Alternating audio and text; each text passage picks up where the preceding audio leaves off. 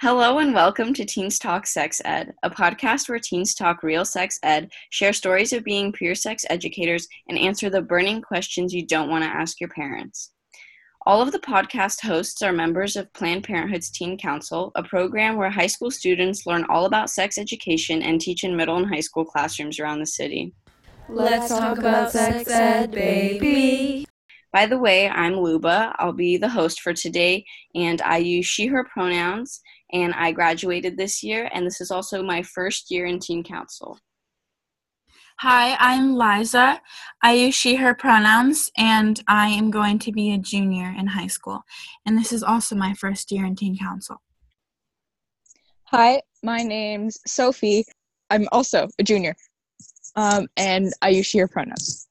So, yeah. today we will be talking about menstruation and pregnancy um, so, menstruation, also called a period, can seem very scary to some people with uteruses, but it is natural and totally okay to be a little bit uncomfortable with it at first. That's why we're here to hopefully answer your burning questions. Also, if you're a visual person, we have some awesome diagrams posted on our Instagram account, which is at ANC Teen Council. Now, let's get into the menstrual cycle, what it is, and why it happens. Menstruation is the elimination of the thickened lining of the uterus through the vagina. Blood and uterine lining will leave the body through the vagina about once a month for three to five days, and some experience their period lasting for seven days or more. So we um, get anonymous questions from listeners like you and from um, the students that we have taught throughout the years in middle school and high schools in Anchorage. Um, and so a question sent in from Jackie asks, what do I do with the blood coming out of my vagina? So during your menstruation or period, um, a person will need to use something um, to collect the the blood and uterine lining, leaving the vagina using something like a tampon, a pad, or a menstrual cup, such as the brand that's popular called the Diva Cup. And it can be nerve wracking and kind of scary to um, use these different products, but it's okay. And with practice, which you'll need to do every month, um, you'll get the hang of it. So, during menstruation, people with uteruses may experience other bodily changes such as anxiety, sugar cravings, cramping and bloating, and mood swings. And some call these changes PMS or premenstrual sy- syndrome. But uh, this can be a difficult time for people, both premenstrual symptoms and actual menstruation, but it's a totally normal part of a person's life, and it happens for almost all people who have a uterus. And even though you might be menstruating, people can still do all of their normal activities, including playing sports, swimming, and camping while menstruating. So now let's talk about what ovulation is and why people bleed from, from their vaginas in the first place. Ovulation is the release of a mature egg from the ovary. The egg cell then travels into the fallopian tube. This occurs at about day 14 of an average 28 day cycle, but it's important to know that ovulation can happen at different times each cycle and can be different for each person, and it's difficult to know exactly when the ovulation happens. For after ovulation, the egg will survive around 24 hours if fertilization does not occur. If fertilization doesn't occur, the uterine lining continues to build up until a person has their period again, um, and then the cycle repeats again.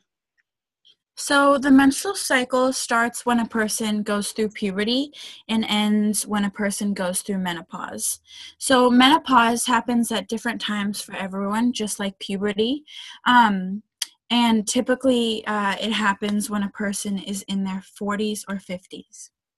So, the menstrual cycle is complex and controlled by many different glands and hormones. This means sometimes a person's cycle might be different each month, and menstruation might happen earlier or later than a person is expecting.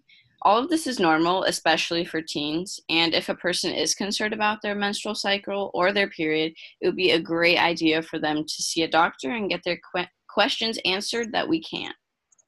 Now, we would like to talk about what happens if the egg released from the ovary does get fertilized. For the person with a penis, in order to aid in fertilization, their sperm, which is produced in the testicles, mixes with the fluids from the prostate gland and seminal vesicles to make semen. So the semen then enters the vagina after ejaculation and travels through the cervix, through the uterus, and into one fallopian tube.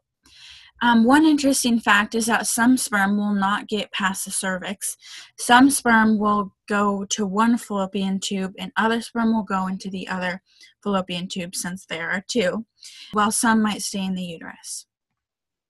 Yeah, and so a question that we had from Khalid, uh, he was asking if semen has a lot of sperm in it, where do the other ones go that Don't fertilize the egg. So this is a great question because although many sperm make the journey, usually one gets to fertilize the egg. And something interesting that recent research shows is that the egg actually chooses which sperm it allows for fertilization. But although sperm can live up to five days inside someone with a vulva, the unused sperm die and come out of the body with regular vaginal discharge.